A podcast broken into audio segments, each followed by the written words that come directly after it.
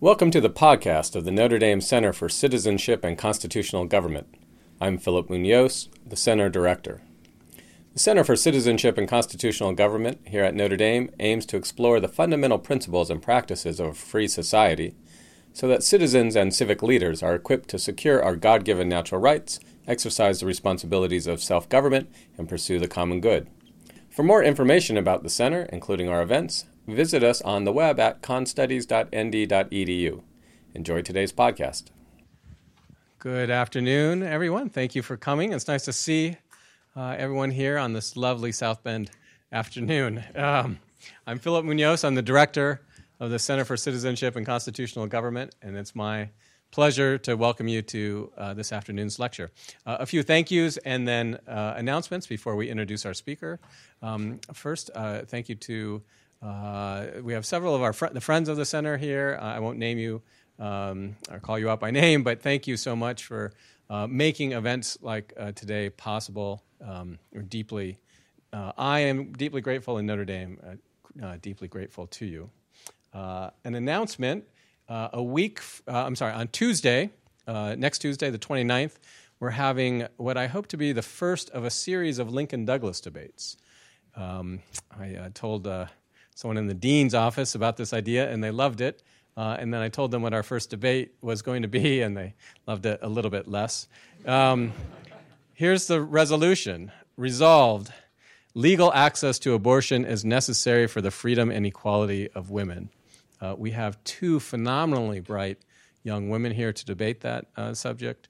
Um, including Xan DeSanctis, a Notre Dame graduate, recent Notre Dame graduate. She writes for National Review, and Jill Filipovic, who is a um, uh, extraordinarily thoughtful uh, pro choice speaker. So join us. That's going to be next Tuesday. It's at 7 o'clock in the Carey Auditorium. That's in, uh, in the library. Now, um, as my students will know, uh, the Lincoln Douglas debates were uh, 60 minutes for one side, 90 minutes for the other side, and then 30 minutes uh, for, the, for the first speaker. Um, uh, I didn't think you could actually tolerate that. So it will be shorter, but in the same format. I think we're going to do 20 minutes, 25 minutes, and 25 um, minutes. So it'll be Lincoln Douglas uh, style debate, and it should be uh, really a first rate conversation. So please join us next Tuesday, 7 p.m. Uh, that will be live streamed as well for those who uh, can't be on campus. Uh, you can join us online. Okay, to the topic at hand. Um, one of um, the very best elements of being the director of the center is to bring in some of the um, brightest minds uh, in the country. And I've been looking forward to this event for quite some time. Um, I uh, have admired Professor Hamburger um, uh, for a great deal of time. We work in similar areas of constitutional law. Uh, the other extraordinarily fun element of this job is working with our undergraduate students, especially our Tocqueville Fellows. And as you know, our fellows introduce our speakers. So I'm going to introduce Joe DeRill, who's a sophomore, Con Studies minor, right? Con Studies minor, good, good. And uh, he'll introduce Professor Hamburger. Thank you.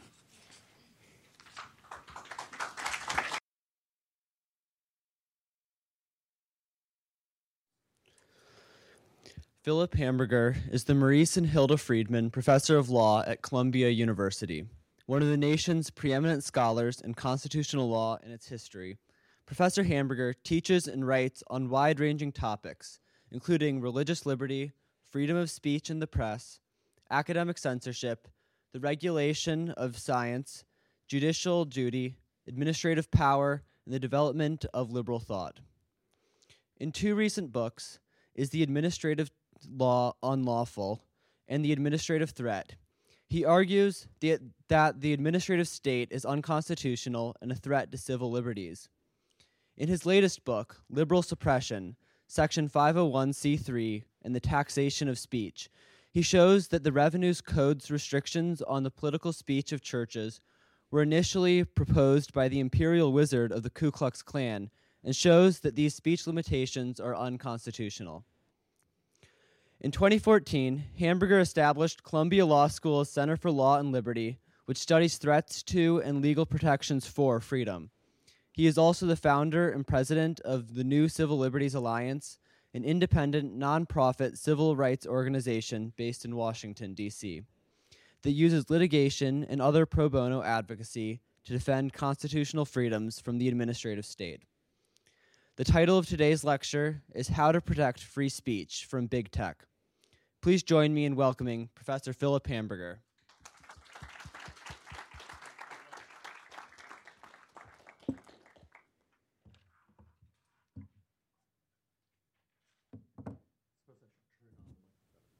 Is that working? Excellent. Just showing that we're all living not with tech, but in tech, right? It's, we are profoundly dependent on it. And I should begin after that introduction, that very kind introduction, um, to say that I'm not just here as an academic. You know, often academics travel and give academic talks, and we parade our views as if they really mattered.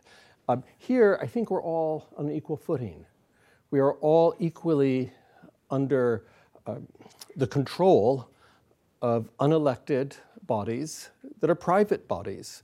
Uh, they're not our government, um, but that nonetheless have great power over us. And we're wondering can I read that? Can I say that? What am I not getting? What can I not say? Uh, and so we're all here on equal footing wondering what to do. It's not as if any of us have any special status in figuring this out we have to work it out together, not just in this room, but as a nation. Um, so that's what I want to talk about today. Can free speech be protected from big tech? Big tech censorship is really an important problem. It may not have seemed so even five years ago, but by this sta- time, I think we all understand there's a lot going on here. Wherever you stand on the subject, it matters. But can anything be done about it?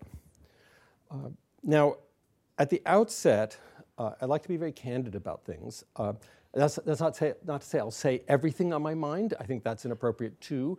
Uh, but when I do speak, I like to be candid. And I should begin with a confession that I'm not an entirely impartial observer. Uh, I just have to move this chair for a minute. Pardon me. There. That's more comfortable. Now, uh, why am I not entirely impartial? For one thing, there's the reason I've already mentioned. I love ideas and intellectual engagement, and I suspect everyone in this room does too. I therefore find censorship distasteful. The idea that any individual or group of individuals can decide what I can read and what I cannot just rubs me the wrong way, let alone what I can write and what I cannot. It's anti intellectual, it's oppressive, and it's a return to the 17th century. I love studying the 17th century. I don't want to live in it. And that's the problem we face. But that's not all. I have a more direct interest in the subject about which I think I should be candid. I was somewhat involved in drafting the anti censorship bill that eventually was adopted by Texas last year. That was largely by accident. Tech is not my field. Anyone who knows me knows that I'm just mentally competent for that. I'm just not smart enough for that. Um, and I didn't have any interest really in tech. I still don't, but it has an interest in me. So we have to equalize that. So I'm not just an academic bystander, uh, but I don't think my involvement deprives me of dispassionate judgment. On the contrary, my hope is always that academic dispassion can help make statutory solutions more effective and constitutional. So this talk will focus on two things first, the problem, and second, the possible solutions. Let's get these out of the way. It's important to start with the problem. And uh, by the way, this when we teach law, we part of what we do is teaching how to write. And uh, as you know, know in political theory, um, it's important to begin with the problem because only then can you see the need for the solution. You can have the right. Too often, people in law have solutions for problems that don't exist. So we better understand the problem before we proceed. So let's start with that problem. The difficulty, obviously, is censorship. It's government authorized censorship, by the way, and thus privatized government suppression. We'll get to that later. But let's start with a modest proposition that at the very least, it's censorship by private companies. On that, there can be no doubt. Some examples may be illuminating. We all have our own pet examples. I'm just going to throw out a few. The political instances are myriad. Uh, remember the story about Hunter Biden's laptop? It's actually a little distasteful, so maybe you didn't want to follow through all the details. Uh, but when that came out, it was promptly suppressed. After, remember the riots at the Capitol? Whatever you think about those, Twitter shut down President Trump's account, shut down the president's account. Whatever you think about that president, it's quite something to shut down the president of the United States. Um, and in so doing, notice they censored not only his speech, but did something the Star Chamber never did. They actually permanently banned him. They said he may not come onto the platform again. That's rather interesting. And then there's another set of examples produced by COVID 19. COVID 19 affected our lives in many ways, uh, but one thing it did was provide examples of censorship. Um, and these are interesting because they're as much scientific as political. Uh, my main involvement with censorship until now has been with scientific censorship, of which there's a lot in this country, by the way. We can talk about that in the Q&A session. A lot of scientific study is censored in this country, quite apart from this tech censorship. So I was rather intrigued by this. In February 2020, and this is just one of many examples, Twitter banned a website called Zero Hedge for reporting the lab origins of the coronavirus. Zero Hedge has a lot of stories which range from the credible to the less credible. This was one of their more credible ones. In fact, anyone with even slight biological knowledge, mine is very slight, I assure you, but it's not entirely negligible. Anyone who had that slight biological knowledge knew very early on that lab negligence was certainly a possibility here, if not probable. We can talk about why later, but it's not hard to understand. Twitter nonetheless silenced this as misinformation. In December 2021, the American Heart Association posted the results of a scientific study on Twitter. That is not political, you would have thought. That is scientific. The study showed that mRNA injections increase the risk of heart disease. And by this time, we all know that, in fact, that's a, that's a real possibility. This wasn't false information. Um, it was scientific information that subsequently has been verified. Twitter impeded access to the tweet by putting a warning on it that it was an unsafe link, as if a statistical post contained a computer virus, which it didn't. This was not an unsafe link in the ordinary sense. Perhaps most strangely, humor has come under attack, and here we're getting almost at Soviet levels of suppression. USA Today declared Rachel Levine Woman of the Year. Fair enough. The Babylon Bee promptly said that Levine was Man of the Year. Take your choice. I don't really care what you think about it. I don't even care what I think about it. It's not what's actually relevant here. The point is that USA has the right to say this, and the Babylon Bee has the right to say this but apparently not. Twitter this week suspended the Bee on the theory that its humorous speech was, quote, hateful conduct that promotes violence. Really? Uh, the Bee responded with this headline Babylon spokesman finally banned from Twitter after sharing Babylon, sorry, Taliban spokesman finally banned from Twitter after sharing Babylon Bee headline. You see, Twitter, Twitter allows the Taliban. Really, uh, but it censors the Babylon Bee for promoting violence. And it's not just the Taliban, we can run through terrorist groups. So I'm not going to bore you with more examples, although that would be lots of fun. You get the idea, and we already know all of this. The key generalization to draw from this is that the censorship is not merely political, it's also cultural, it's religious, and it's scientific.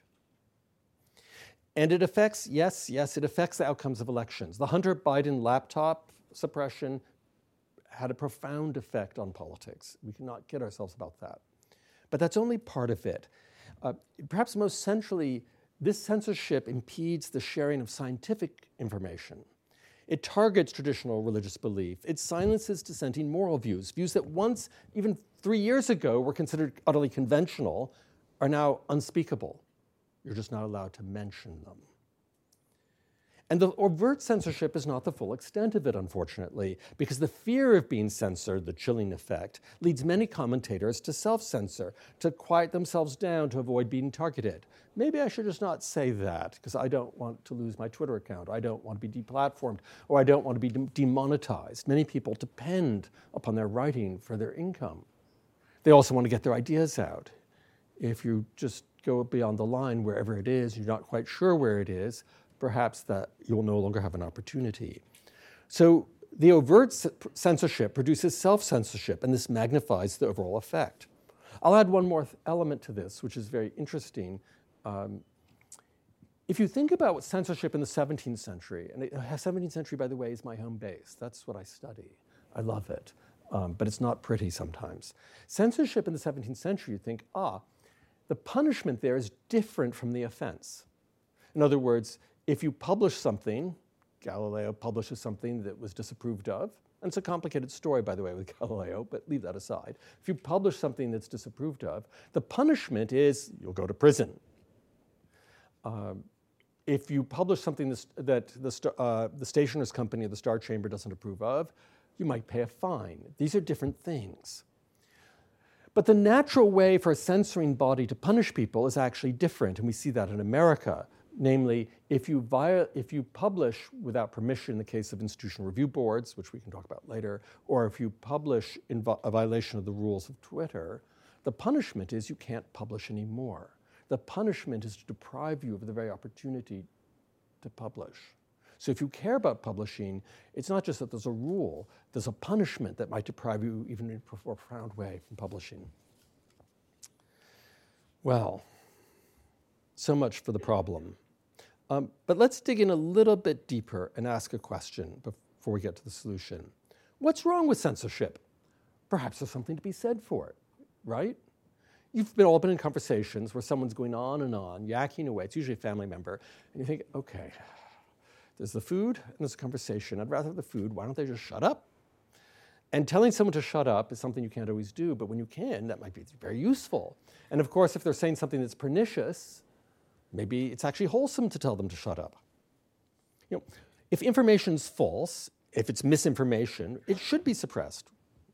If an, inf- an, opinion provokes unjustified opposition to government and its policies, perhaps it's dangerous, right? Well, maybe, maybe not. Uh, so let's just talk about the costs of censoring opinion, even false opinion. You know, it's one thing to stand up for true belief. You know, think about all the folks in the past who have been martyred for standing up for true belief. But I don't want to do something different here, which is stand up for false belief, right? Because if we don't know, if there isn't God right here to tell us what's true and false, or some super committee of scientists, not that they always get it right, of course, um, maybe we have to stand up for false belief. So, a philosophical account of what's wrong with censorship appears in John Stuart Mill's 1859 essay on liberty.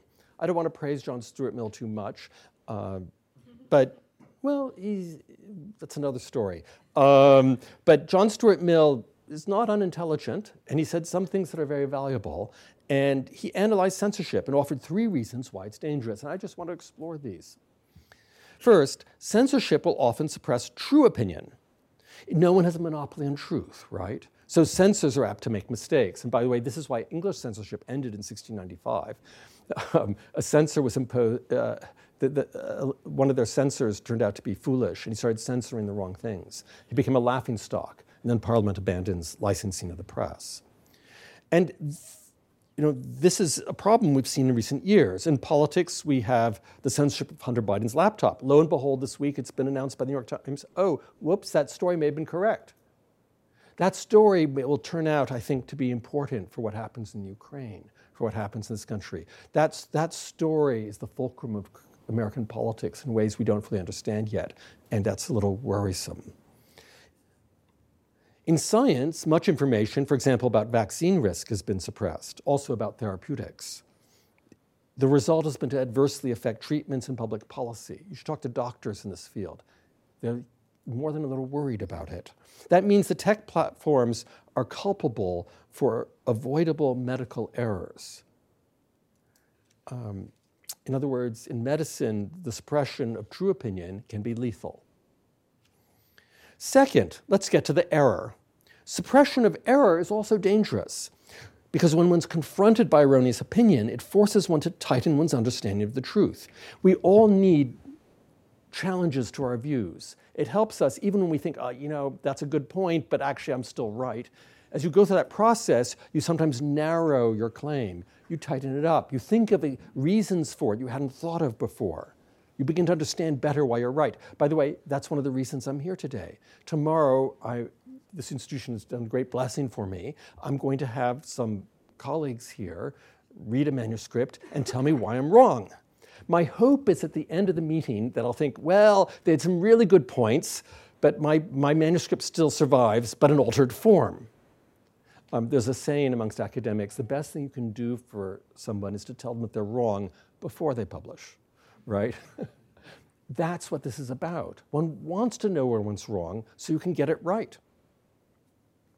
And then, third, leaving aside the dangers of suppressing the truth and suppressing error, there's an interesting point that Mill makes that most human opinion is apt to consist of half truths. Uh, we can put this scientifically that we are limited cognition. You can put it religiously none of us are God. So, necessarily, uh, what we say is not going to be complete truth. And that means the advancement of truth often comes by combining these partial truths. So we must allow publication of partial truths as the pathway to more complete ones. This gets to some of the political censorship. Some of the stuff that's suppressed seems uh, at the edge of credibility, one might even say profoundly false. And yet, even the people who make utterly false statements, recklessly false statements, are coming from somewhere. There's something that affects them that leads them to say this. And to understand that they're saying it and why they see that, the world that way actually is highly informative. If one wants to persuade someone, one wants to know about that so you can bring them along and get them to moderate their views. One needs to, and there might even be a partial truth there. So, well, we need to go into detail. You get the idea. So, these are Mill's three reasons for preserving freedom of, of speech. Now, you might respond, yeah, yeah, yeah, but we're dealing just with private censorship, not government censorship, so this really isn't so bad. Um, now, whether it's really merely private is an open question. We can talk about that later. I don't want to go down that route right now. Um, because the private character of censorship doesn't make it less dangerous. Even private suppression can hide the truth. Even that can hurt individuals and our society. And again, John Stuart Mill is very relevant.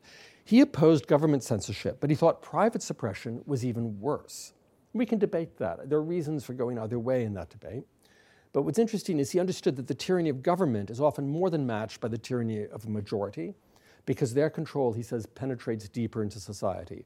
The argument, by the way, on the other hand, that government suppression is worse is that you have a concentration of that power. So each is bad in its own way. But this is what he said A majority, or those who act in its name, can threaten free speech not only through government, but also more, even more effectively through the private efforts of those in society who demand conformity. Protection, therefore, against the tyranny of the magistrate is not enough.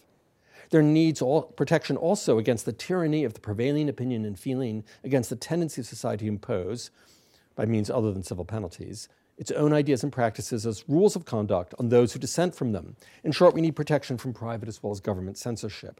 Uh, we can suffer the effects of censorship even when the censorship isn't from government and the First Amendment doesn't help us. So that's the problem we face. And it's different from the censorship of your company. You know, if you work for a company, there's some things they may not want you to say. If you're a professor at a university, you don't really want to go around saying the university doesn't need to be funded, right? These are, so limit someone's speech in many circumstances from private companies. But the censorship by dominant communications platforms who control communications for most Americans, that's at a larger scale. So we should ask with Lenin what is to be done. Um, fortunately, we have more lawful mechanisms than What are effective, lawful, and appropriate solutions? Now, there are many possibilities. Some are very personal, right? For example, we all could be better people. Um, all of us, including the tech platforms and their employees, could be less quarrelsome, more tolerant, more respectful, more modest about their own capacities. That'd be a much better world. It'd be very nice. But let's not count on that, right? Um, let's get real. Uh, so instead, let's explore some legal solutions. Uh, I'm just going to mention three. There'll be others we can take up in Q&A. First, I'm going to talk about litigation under pre-existing state or federal law. Second, let's talk about congressional repair, a federal statute protecting free speech. And then third, possibility of a state statute protecting free speech. So first, litigation under pre-existing law. This could work. Such litigation could work, but there are obstacles. And by the way, I should say, I particularly have been thought about this because this is how I got into the business. I was asked to undertake such litigation, not to do it personally. I've never actually argued in court, but I oversee a lot of litigation and plan it. And I was asked to take this under my wing, as it were. The problem is there are difficulties. One difficulty is that tech money flows through large law firms. Um, and that means it's difficult to put together a pro bono legal team to fight the censorship. I can't begin to tell you how important this is. That money's everywhere. One needs a substantial legal team to litigate these cases. And most, you know, on the other side, you know, imagine having a billion dollars for your, your litigation costs. There's no limit to the number and quality of lawyers on the other side. That's not to demean them, on the contrary. They're admirable, but there are a lot of them. Um, and most big law firms have conflicts of interest. They already have tech money, or they would like to have it. They want those conflicts, or they, or they already have them. And by the way, um, this is not an accident. I'm quite confident tech money is spread around not only through think tanks, but also through litigation outfits um, with, a, with, you know, with, with a plan. Another difficulty is Section 230 of the Communications Decency Act of 1996. There's a federal statute that bars much litigation against the tech platforms. We all should have such protection, but actually, it's only the tech companies that have it, oddly enough. It says that they cannot be treated as publishers of the information they convey, so you can't sue them for what they include. So if they include defamatory information about you, you can't sue them. Okay. Then section 230 also says they should not be liable for the material that they exclude or censor. So they're neither liable for what they include nor for what they exclude.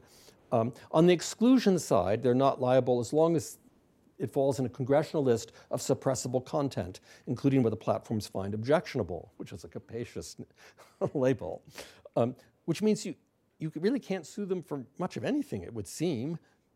Now, as it happens, Section 230 does not actually provide this much protection. Uh, when I first got into this, uh, I ended up writing something for the Wall Street Journal uh, about a year and about 14, 15 months ago. And I kept looking for academic literature interpreting Section 230. It's not there. No one had ever actually sat down to interpret the statute textually. And that turned out to be an interesting process. Um, suffice it to say, the courts who casually, I dare one say even recklessly, have declared 230 provides broad immunity, um, they're misreading 230. But because of their broad interpretation, so many courts have actually said this, it makes litigation against the tech platforms an uphill struggle. 230 is an obstacle at least until it gets knocked down, either held unconstitutional or interpreted more sensibly. Well, uh, are there litigation pathways that would avoid Section 230? One would be the so called public forum doctrine. The Supreme Court has said that some dominant private companies are public forums, and so under the First Amendment, they cannot suppress speech. Uh, the typical example of this, Marsh versus Alabama, is a company town, where the company has so much control over the lives of the people there that it's essentially substituted itself for government. And then there's also a case called Pruneyard coming out of California, um, uh, which applies this to a shopping mall and the distribution of leaflets there. Another approach would be to recognize that tech platforms are actually cooperating with government to suppress speech. There is some case law suggesting this cooperation could make the cooperating companies state actors. Uh, now, there are cases that say that's circuit court cases that deny that, but Supreme Court cases actually support this theory. And if you want to read about it, Jed Rubenfeld and Vivek Ramaswamy have written about it. Um, but it's, it's a sort of recondite theory, and you mention it to most circuit court judges, they'll, they get a bit uncomfortable. It takes them beyond their comfort zone. The cleanest pathway around Section 230 is to sue the government, not the tech companies, for pressuring the tech com- platforms to suppress speech. See, when the federal government is responsible for the censorship, perhaps it is vulnerable under the First Amendment. That's the cleanest litigation. Now, where does this suppression from the government happen? Well, 230, Section 230 itself is part of the problem. It privatizes censorship. It privileges tech platforms when they restrict expression in accord with the congressional list of censorable materials. Well, that makes 230 itself an abridgment of the freedom of speech. What's more, the federal government has pressured the platforms to suppress speech, and there's increasing evidence, some of it just came out this morning, of this, where um, a government official will speak, and then you can notice uh, declines in clicks on various websites. It's a sort of there's a remarkable coincidence of timing. When we want to do discovery on this to figure out just how substantive the factual foundation is, but it's intriguing. There's enough there at least to speculate about it, but one doesn't know enough yet. Um, But these are all workarounds to get past 230 that are not immediately practicable for the ordinary person who has been censored. If you have a website and it's been shut down, you're not going to undertake this litigation. This is complicated litigation. It makes judges, some of the theories make judges uncomfortable. It requires a large legal team. It's not going anywhere for your average person who gets told to shut up. So we need some better, more practicable solution than this sort of litigation under existing law. So let's turn to a second possible solution congressional repair. If you've got a difficulty, go to Congress, they'll fix it. Um, well, yes, it is a national problem. Congress, I suppose, in theory, could fix it. But let's pause. Congress itself created much of the problem by adopting Section 230, so it doesn't have a good track record on this stuff. Uh, and in Congress, as opposed to state legislatures, the tech platforms have the most concentrated lobbying power. If you, if you are a tech company and you have billions to spend, and you want to cut off any intrusion on your power, where will you want to do it? The forum you want is Congress. That's where you can get a good investment. I'm not talking about bribery, I'm just talking about, you know, lubricating ideas with a dinner or two or other such things. There are many things that can happen in these meetings. So one cannot trust Congress to solve the problem. And in any case, I have a principled objection. There are constitutional objections to le- le- congressional legislation on speech. The Constitution has no power over speech. It has a right against speech, but no power over speech. And in fact, the Constitution was drafted precisely to avoid giving Congress any regulatory power over speech. It's the most widely circulated pamphlet uh, during the ratification controversy was James Wilson's so-called State House Yard speech. And she, he says, don't worry, you anti-federalists. Really, stop worrying. There is no, you, you say we need a Bill of Rights containing free speech protections, but there is no power over speech in the federal constitution. He says there is nothing like the congressional power to regulate Congress vis-a-vis speech or literary productions and the like.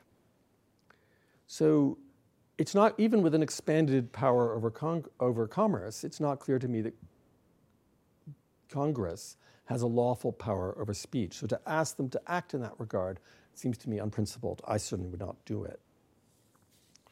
So, congressional repair may be more of a fantasy than a reality, and certainly not a principled one.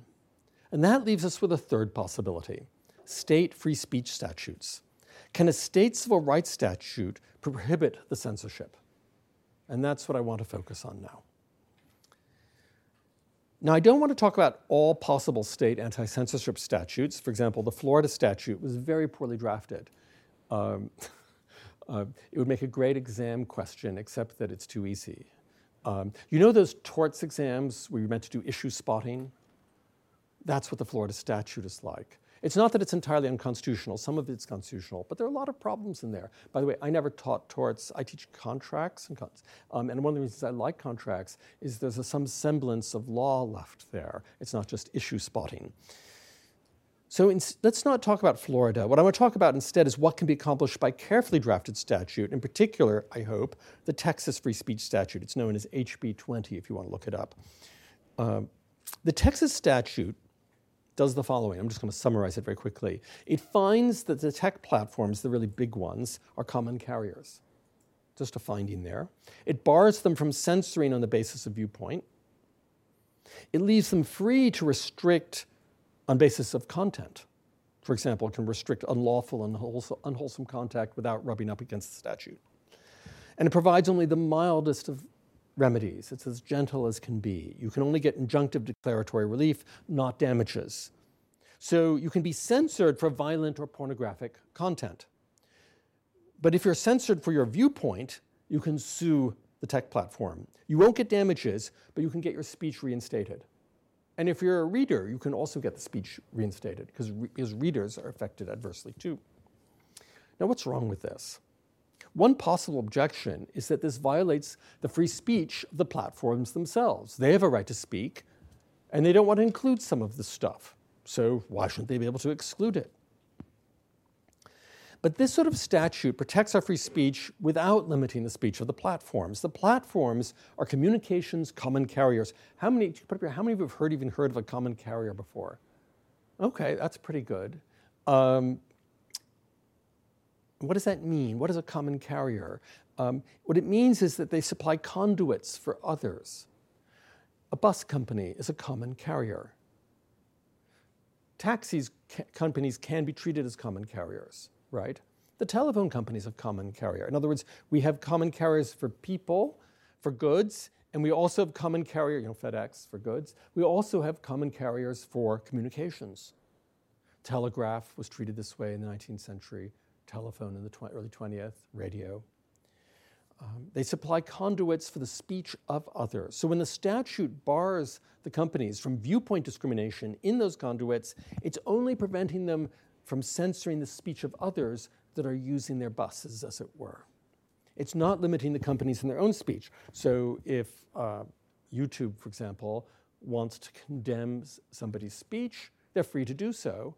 But that doesn't mean they can bar them. They can discriminate against on the basis of viewpoint, saying, don't get on the bus. This sort of anti discrimination restriction on common carriers was traditionally imposed not only by statute, but even by common law. Traditionally, this, you didn't even have to have a statute. Just by common law, a judge would find common carrier, you may not discriminate. And it's been applied to communications common carriers since the 19th century without any constitutional doubts.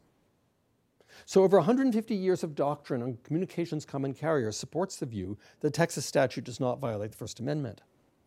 Interestingly, the platforms themselves have said, and this is Facebook, YouTube, Twitter, they themselves say that they're not publishers. Under Section 230, you see, they're treated as not publishers to protect them from liability. So there are countless cases, I can't even recite them all to you, in which they vehemently say, We are not publishers, you can't treat us as publishers. That defies reality, it defies federal law. And now they say, oh, no, we're publishers. We're choosing what we publish on our platforms. Um, so they're in a bit of a bind here. There's actually a doctrine called judicial estoppel, where you're not allowed to say one thing out of one side of your mouth and something else out of another side of your mouth in different cases. So it's a little awkward for them, I think, on that. Uh, the platforms, they're called platforms for a reason. They're not called publishers, they're called platforms because they're platforms for other people's speech. In their own speech, they're publishers and protected by the First Amendment. In carrying the speech of others, they're merely platforms. They're communications utilities, if you will, and can be barred from discriminating without interference. Um, and by the way, just to tie this in with some of the constitutional law you may know, um, if you're familiar with the history of anti discrimination laws, they are profoundly dependent on this doctrine on common carriers. Why is that? The 14th Amendment, right, which you would have thought, you know, has something to say about equality, the Equal Protection Clause, um, that limits states. But what allows government to bar discrimination amongst private parties? Well, common carriage doctrine and the related doctrine of public accommodations. So, for example, Heart of Atlanta Motel, which is a case involving discrimination by hotel. Um, this is a public accommodation. It's holding itself out to the public, just as a common bus company holds it out to the public. You cannot tell people to get to the back to the bus. You cannot tell them they cannot get on the bus. You're not even allowed to comment on them and say, hey, we disapprove of you for your color, your religion, because you wear glasses, for any reason whatsoever. So this is, de- this is this argument is deeply embedded in our law. It's not just a little thing drawn out of the past. Now, there's another objection to the sort of statute adopted in Texas, uh, which is that it violates Section 230, which we talked about earlier. So let's say a little bit more about 230. Section 230 of the Communications Decency Act, remember, protects the tech platforms from liability for restricting material in a congressional list. I'm actually going to read it to you. I know it's tedious, law is very tedious, but this is a certain pleasure in the details, so forgive me. Section 230C2 says no provider or user of an interactive computer service it took me about a month to wrap my mind around that phrase, shall be held liable on account of A, any action voluntarily taken in good faith to restrict access to or availability of material that the provider or user considers to be, and here's the list obscene, lewd, lascivious, filthy, excessively violent, harass, it sounds like good TV, right? Harassing or otherwise objectionable, whether or not such material is constitutionally protected. There, that's astonishing, right? Does this federal language mean that Texas cannot bar the censorship? In fact, the Texas statute, and I think any well drafted statute in this area, will have two complete defenses to any violation of 230. First, the Texas statute merely bars viewpoint discrimination. Section 230, in contrast, provides a list of content that cannot be restricted. And that means 230 only protects the tech companies for the, their discrimination on the basis of content. In contrast, the statute bars only viewpoint discrimination, and so it doesn't collide with the statutory protection of content discrimination. The background to this, if you've done free speech law, is the Supreme Court has developed a doctrine that's deeply, deeply embedded that there's a distinction between content discrimination and viewpoint discrimination. I can talk more about why they've done this, but it's a very important free speech doctrine. And so when this statute is adopted and lists bar, uh, per, uh, permissible content discrimination, it cannot be understood to give protection to the companies for viewpoint discrimination. So that's one, so there's no collision between the statute, federal and state statute here.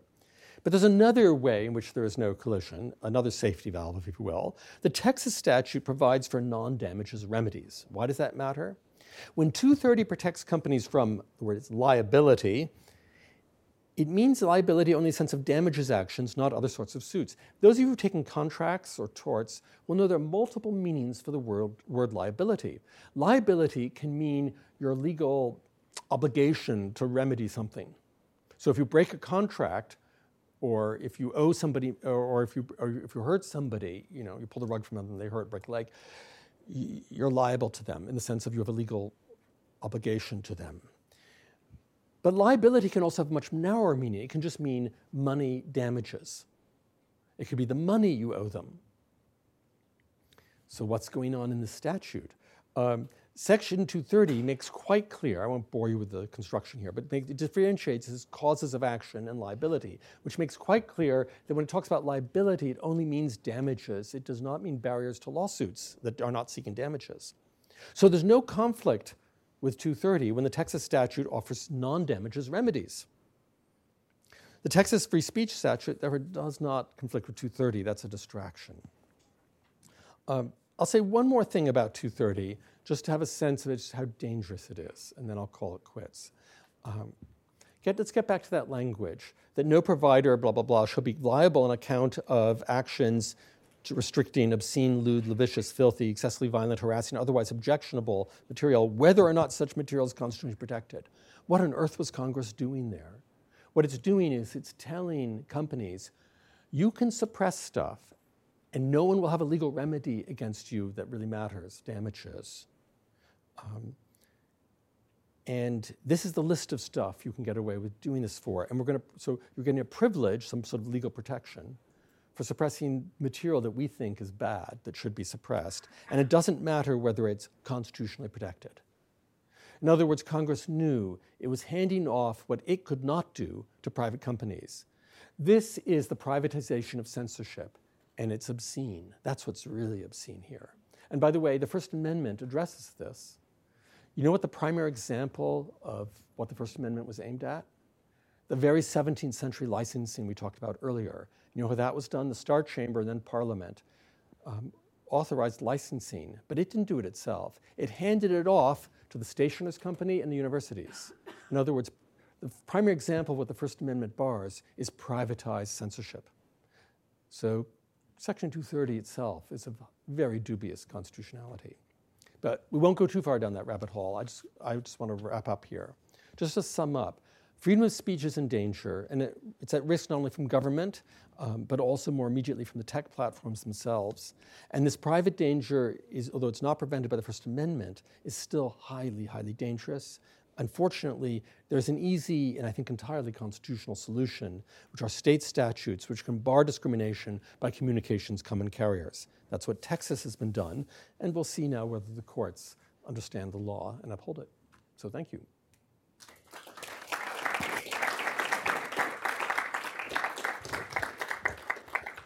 Terrific. Uh, we have a uh, tradition here in the program, which we invite our undergraduate students to ask the question. Okay, so Abraham. Hi, thank you so much, Professor. My name is Abraham Figueroa. I'm a Tocqueville fellow here.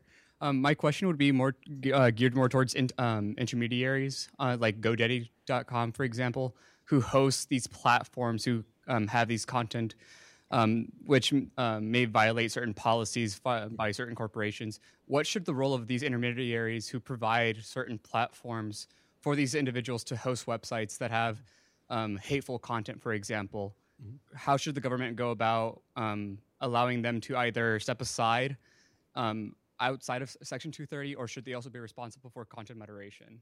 Oh my! So that, that um, so there are layers to this question. That's a very good question. Uh, and I, uh, my first answer will be I haven't thought enough about it. I've been so focused on the big tech platforms, I haven't thought about intermediaries as you describe them. Uh, but ignorance has never stopped an academic from moving forward.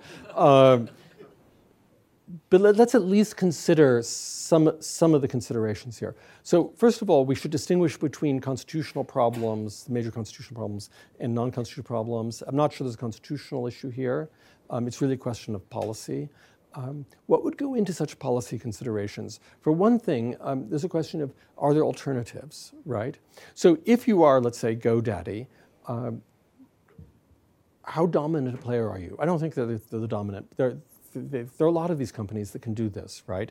So if there's no monopoly and not even any dominance here, I think we should be less concerned that a company would decide not to permit some sort of speech there, right? Um, should, could they be treated as common carriers? They might, it might be that they could. Whether they should be is another matter altogether. Um, so I don't have a strong opinion on this. I'd have to think more about it. Um, I would say I have one general assumption about the stuff, which is less is more. Um, so even in the Texas statute, my concern, to the extent I was involved, um, was always actually to have a minimal statute, to do as little as possible. Um, other people wanted more. Um, and I can't say that I prevailed in other parts of the statute, but at least on the anti discrimination section, the goal was, and I think I succeeded there, was to keep it as small as possible, um, to have minimal uh, reach, minimal remedies, um, and to interfere as little as possible in the activities of these companies, which are quite remarkable. We should not kid ourselves that these companies have done extraordinary things. So, but that doesn't really answer your question, I'm sorry. okay, another student question? Okay. Um, Hey, Professor, thank you very much for speaking to us today. Um, my name is Sean Tian. I'm a Tocqueville Fellow here and a senior.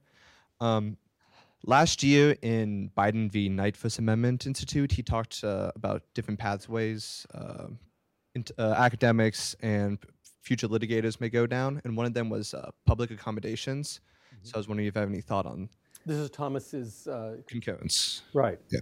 Um, that was very interesting. I assume that's a conversation as much with his colleagues on the court as with us, right? Alerting him to this is an issue that's coming the way, let's start thinking about it. Um, it was, I thought, very useful. Uh, be, this is a concurrence in which Thomas essentially just laid out textbook law on common carriers, saying, look, there's this doctrine on common carriers, it may be relevant here, this is the degree of applicability, and so forth. And we can, one can there's elements, you know, what constitutes a common carrier, that's something that, uh, you know, we can have a conversation about because there are many possible characteristics. Could, you could say people are common, companies are common carriers by function, the small bus company.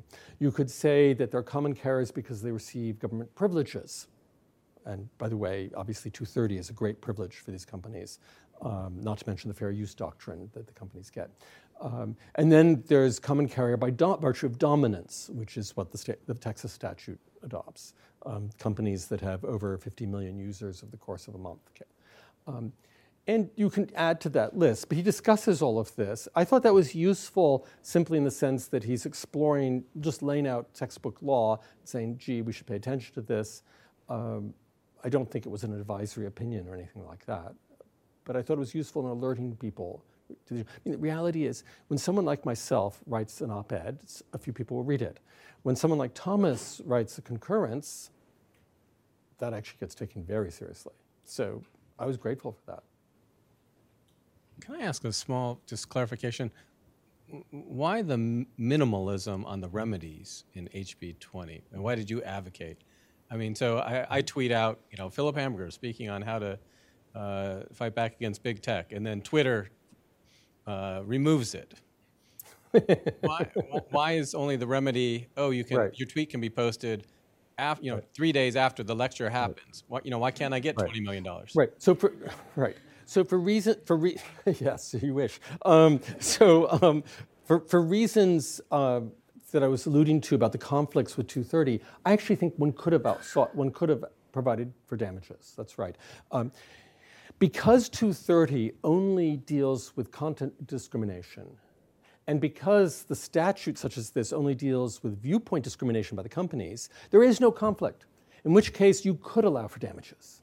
That's right. So why not? Why not get more? Uh, there are a number of reasons. One, I don't want anyone to be under the impression that the tech companies are somehow the underdog here, that they're going to be hurt. This isn't about extracting money from them, it's about high principle. And I think the atmospherics matter profoundly. And I think it's very useful to be able to go into court and say, this is a minimal statute. This is this, mind you, common carrier regulation is draconian. You could, we could have done rate setting, right? If the companies really want common carrier regulation, they want to fight it, that's okay, there can be rate setting. That's not what I want. Um, and I want to make it, I want it to be demonstrative in the mildness of what's being sought here. Um, second, um, although I made an argument a minute ago about why there's no conflict here with 230, judges cannot be expected to get everything right. So I wanted a double barreled defense. I want at least two arguments why there's no conflict with 230, and that requires leaving out the damages. Now, what does this mean as a practical matter? Suppose Philip gets excluded from his Twitter account. Um, I didn't know you did Twitter. Um, and he wants a remedy. The remedy is simply to go to court and demand to be reinstated. You might have to litigate for that, but after a while, that litigation, the first few cases will be complicated. After the first dozen, it won't be. And they will have a day or two to reinstate you. If they don't, they're in contempt of court, and then large amounts of money can be requested. You won't get it. But you, now, once this is all established, if the companies are still resisting, yes, damages should be considered. But I suspect they won't resist after a while, so that's unnecessary. I, and it, I just add, you know, one doesn't want to see this as a us versus them. One wants to actually get things done in a minimalistic way because it's politically palatable. You can persuade judges, and we all have to live with one another. Uh, yes, it'd be fun to crush one's oppressor, oppressors. You may think that way. I don't see the world that way, and I think it's dangerous to litigate that way or to plan litigation that way. One wants to plan to win, and to win means being moderate. I'll just one, throw in one more thing. Um, and this, this gets to what we do as academics. So if you're thinking about being academic, think about this. Um, when I present a paper, do I want to go in guns blazing saying he's wrong, he's wrong, she's wrong, and this is my big claim? No, you want to do the opposite. You want to make the most minimal claim possible that satisfies your, the needs of your argument because you do not need unnecessary opposition. You're going to get enough flack for getting things wrong. You, you don't need to magnify your troubles in life. So, for all these reasons, why, no need for damages. As I rethink my academic career in Senate directorship, um, let's go to Blake, and then I'll come over to, to the other side of Professor Alford. Hi, Professor. I'm Blake Ziegler. I'm one of the Tocqueville Fellows. I'm a junior. Mm-hmm. Uh, earlier in the talk, you mentioned how like tech companies, to an extent, just have big law firms in their back pocket, so it doesn't really make sense to litigate them. Um, but in your solution for the state level laws, it seems uh, that you've presented, uh, and I don't mean to mischaracterize you, but the way it's been presented is it'll be very easy, easy at least after the first couple of times, uh, to get these tech companies to listen do you anticipate any challenges from the tech companies at the state level? And if so, how is that substantially easier than just right. litigating them in the normal way? Right, it's happening right now. That's right. So uh, after the statute is passed, um, unfortunately, the statute uh, was framed in terms of private enforcement. Unfortunately, at the very last moment, I have no control over these things. It's like a little sh- boat you put into a pond, and it, where it goes is out of your control after that. Someone asked, added an enforcement provision for the Attorney General. That means that uh, the, the tech companies can sue the Attorney General to, to get an injunction against enforcement, and that's exactly what happened in December. And they got a district court judge to issue a preliminary injunction, injunction against enf- enforcement of the law. Not what I wanted, but one lives with it. So, yes, that litigation is currently underway. I just finished filing an amicus brief just last week. Um, and what's interesting, of course, is that on the other side, you know, there's all the money in the world. On our side, we had 11 amicus briefs, um, written mostly by individuals, including students, a doctor. Um, uh, David Mamet wrote, by the way. He wrote a two page, I mean, the brief is long, but the, uh, inside there's an essay by David Mamet, which is almost which is quite profound. Um, and by the way, if you're interested, and I'll get back to the question, um, GalileoSociety.org, GalileoSociety.org will lead you to all of those briefs, including David Mamet's essays. You can be among the first people to read his quite remarkable essay. Um, it's, it's, a, it's an analogy, a metaphor of a very interesting sort. It's about the mental dislocation that follows when, when real experience and web experience don't align because of the censorship. Very, very interesting. Um, so it's just a ragtag bunch of individuals and odd think tanks that wrote on the side. So if you're doing it by the numbers, yes, we get crushed. If you do it by the intellectual contribution, I hope, our, our, as David Mamet uh, illustrates, we stand out. Um, but that is an obstacle even here. Uh, it's less of an obstacle because it's not, doesn't, this doesn't involve trial work. For the, you know, at the trial level, with the discovery, you need a team. For this, we can manage because it's just, it's just appellate work. Professor Alford? Roger, if you could use the microphone. Yeah. I teach antitrust and I'm so very familiar with this space. Most of my colleagues in the antitrust world view censorship as a second order effect to the deeper problem of the monopoly dominant right. market power of these platforms. So we're not we don't worry about censorship mm-hmm. on mm-hmm. Cable television because there's multiplicity of voices, right? We don't worry about GoFundMe uh, shutting down the Canadian truckers because there's an alternative mechanism to fund the Canadian truckers. With uh, these platforms, are we are deeply concerned that Parler can be completely deplatformed by all of the other dominant mm-hmm. players, right? And so you could say censorship is really a second order effect to the dominant power of these companies. And what you really need is either legislation or litigation that will break up these companies, similar to the Federal Trade Commission's action against Facebook or the litigation, both the DOJ and the states suing Google uh, for their dominance. And once you get multiplicity of voices available in the marketplace, then you don't care so much if one particular platform is closing you off because there's alternative voices and alternative ways to, to, do that. And and so there is. I won't go into the details because of the time, but there's legislation and litigation that are trying to deal with these right. sort of issues. Yeah, that, I think that's a very very important point. Um, let's begin. I have two thoughts on this. One involves what we should worry about, and it may be that people in antitrust worry about different things than people in the free speech area. Um, so, for example, a small bus company doesn't have a monopoly let's say, but one still wouldn't want it to discriminate. So there, there may be discrimination that one doesn't want, even from not merely not monopolies, but not even dominant players. So there, there are multiple considerations here. But let's get past that, because I think the larger point you're making is true that there's this profound interrelationship between some degree of dominance or even monopoly status and the discrimination. Um, you know, if one applied that to racial discrimination, it would mean you know, that would less concerned about racial discrimination because there are other avenues. I'm not sure I go down that route uh, for the reasons I explained, but it is interesting. We wor- there'd be less worry about the speech discrimination, the viewpoint discrimination, if there weren't this degree of monopoly effect. Uh, I don't have any substantive thing to add to that. I thought you, you put it very persuasively, but I do want to mention one element here that's quite struck me in all of this. Um, I've been astonished by the, I don't want to say the lack of understanding, maybe they see things I don't, but the lack of understanding about these issues amongst the lawyers on the other side for the tech companies.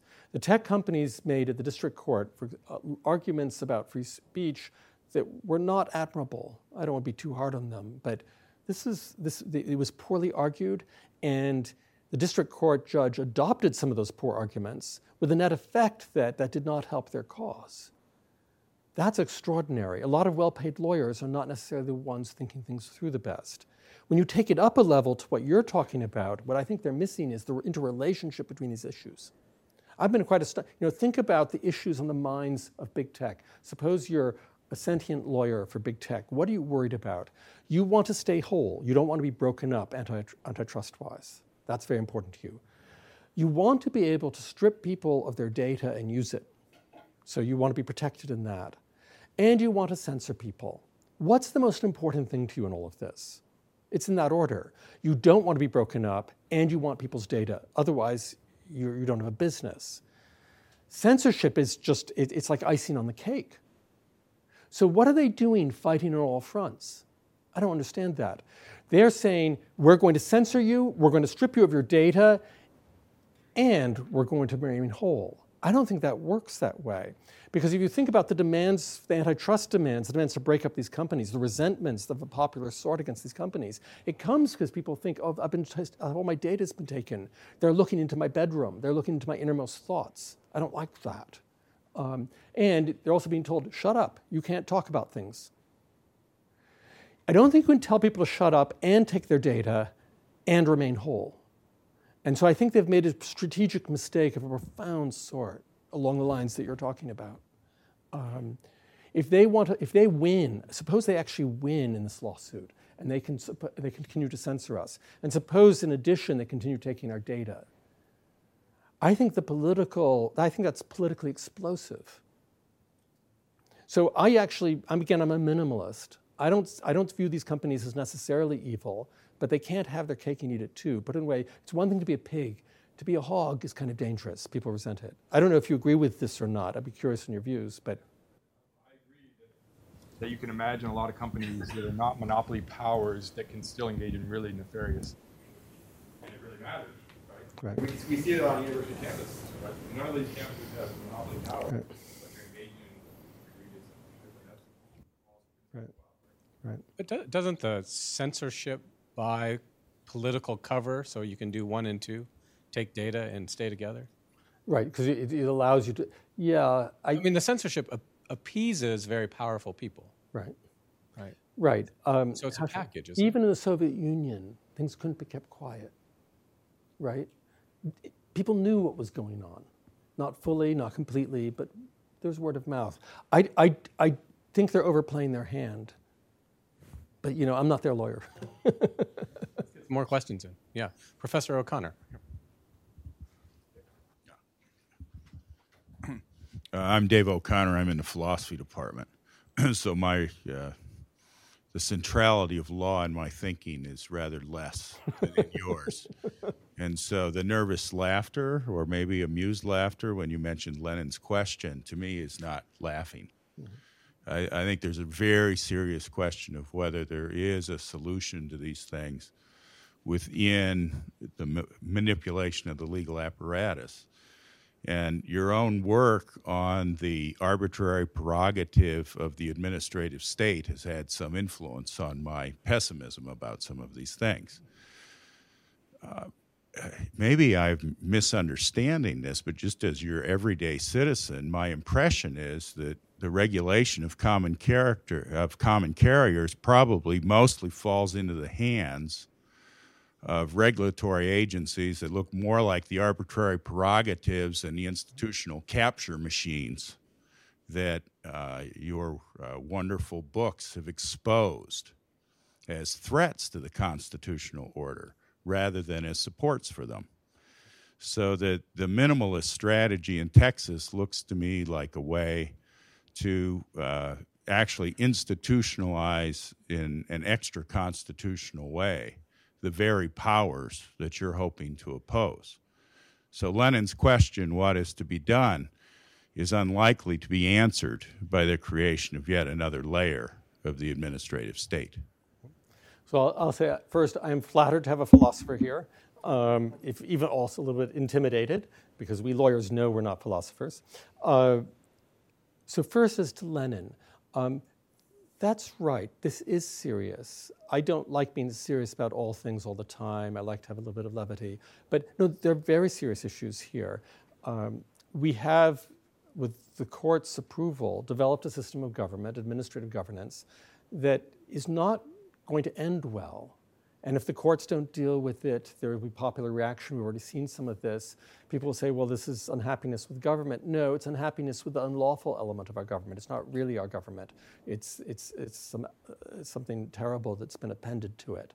Um, and one of my goals is precisely to find legal remedies for this. I, you know, I have a civil rights organization that litigates against of power because if we don't get rid of it through the courts, there are going to be tensions that will be unbearable. And the whole goal is to avoid those, those tensions, to lessen them. Now, have I fallen into a trap here um, by, by pursuing in one project what violates another one? Um, I hope not. And, but it, I think it's understandable why one would be worried about that. A lot of common carrier regulation runs through administrative agencies. Um, and that's particularly true of the intrusive common carrier regulation, the rate setting sort of reg- regulation. And some states, considering these sort of statutes, actually have considered setting up administrative agencies. I, that's why I have no hair. I tear it out when I, when I hear about this. Um, but um, I'm glad to say at least the statute I was slightly associated with, the Texas statute, does not do that. It sets statutory standards and leaves the rest to litigation. Um, but you're absolutely right, there will be a temptation. There's always a temptation to use administrative agencies. Um, I, I, don't understand it. Uh, I think it's goofy. I think it's unlawful, but people are people. they do what they want. Uh, Professor, my name is John Snyder. I'm not an attorney, but I do happen to be a board member for the Institute for Free Speech, which you may be familiar with our work on the First Amendment. Um, your preferred of the three prongs of attack, you prefer the third one, the state level. Uh, at the second level, in cons- at the at the congressional level, you wouldn't be optimistic of any work, and in fact, they were, in your opinion, I think they're wrong in the first place when they enacted 230 because they don't have any authority on speech. My question is in a perfect world, would you like to see Congress just eliminate Section 230? One of the reasons I ask the question is I've heard some discussions that the minute we bring that topic back to Congress and you open up the subject matter, to your point of the boat in the lake, you don't know where it's going to end up.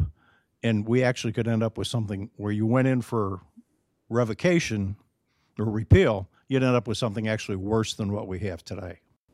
Exactly, that's right. And bravo for your work and for free speech. I think that's admirable. Uh, yes, I, I don't know. One has no idea what comes out of that process. And there's very much a possibility the tech companies will say, look, we're willing to give up a little here, but give us a little more over there. I've, I have no idea what will happen. I must say that my, my view on this is colored by an experience uh, back uh, some years ago. Um, there's something called the REINS Act, uh, which is designed to allow uh, congressional review of administrative regulations.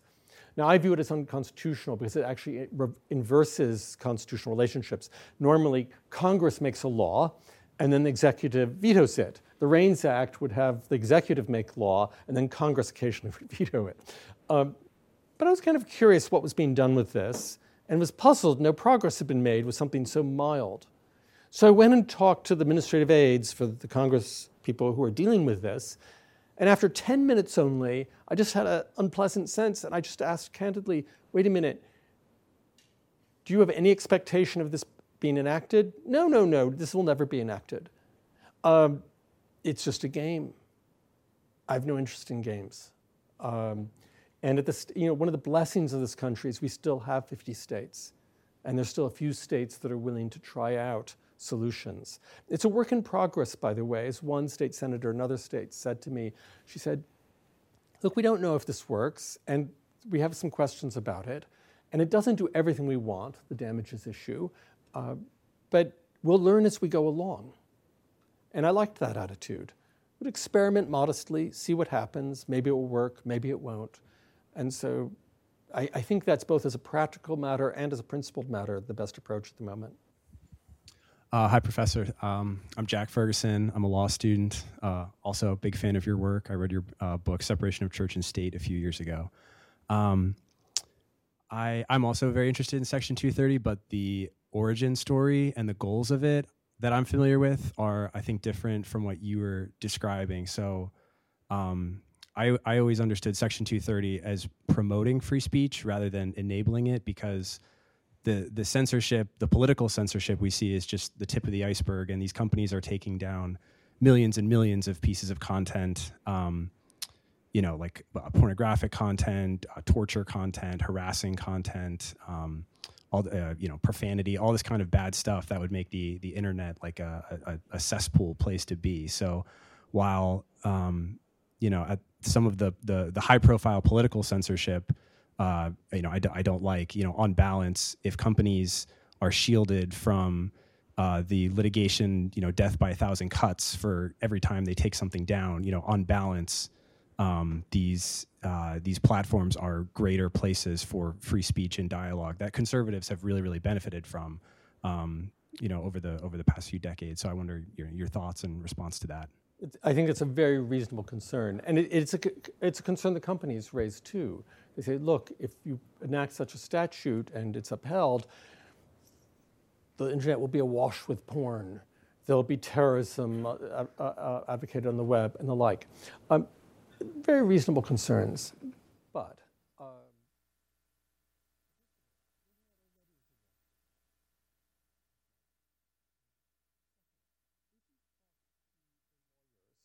There's a small group of lawyers who have worked or do work in the Justice Department uh, with child pornography, sort of the worst of the worst. Um, you'll get very interesting stories about the cooperation of these companies and those prosecutions. Um, there are servers. You know where they're located? United States? Indiana? No, they're in Ireland. That's not a coincidence. It's more difficult, actually, for the federal government to do what it needs to do to protect us if the servers are in Ireland. Um, I don't want to go too far down that rabbit hole. Suffice to say, I'm not sure these companies are that much opposed to even the worst of that content. Um, but is there a risk here? Well, it depends what you're, what you're worried about. If you're worried about types of content, pornography, regardless of its point of view, or terrorism, or violence, or something else, or even things that are just entirely innocuous, tea making, if you think making tea is offensive because you're a coffee drinker, all those things can be removed. There's no obligation under, under, in these companies under the statute to include any content that they don't want. The only thing they're barred from doing is from taking down content because of a disapproved point of view.